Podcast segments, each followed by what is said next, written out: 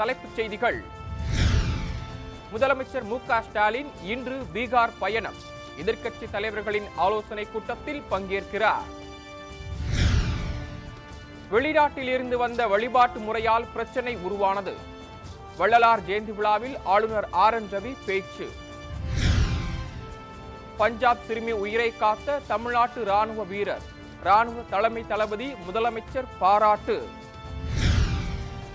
News seven Tamil செய்தி எதிரொலியால் கட்டப்பட்ட பள்ளி வகுப்பறை ரிப்பன் வெட்டி திறந்து வைத்த மாணவர்கள். மணிப்பூர் விவகாரம் குறித்து இருபத்தி நான்காம் தேதி அனைத்து கட்சி கூட்டம்.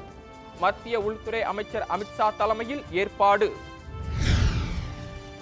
கின்னஸ் சாதனை படைத்தது நியூயார்க் யோகா நிகழ்ச்சி.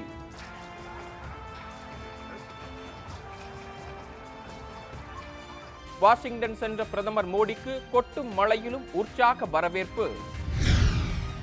இன்று நாற்பத்தி ஒன்பதாவது பிறந்த நாளை கொண்டாடுகிறார் நடிகர் விஜய். லியோபட ஃபர்ஸ்ட் லுக் வெளியானதால் ரசிகர்கள் உற்சாகம்.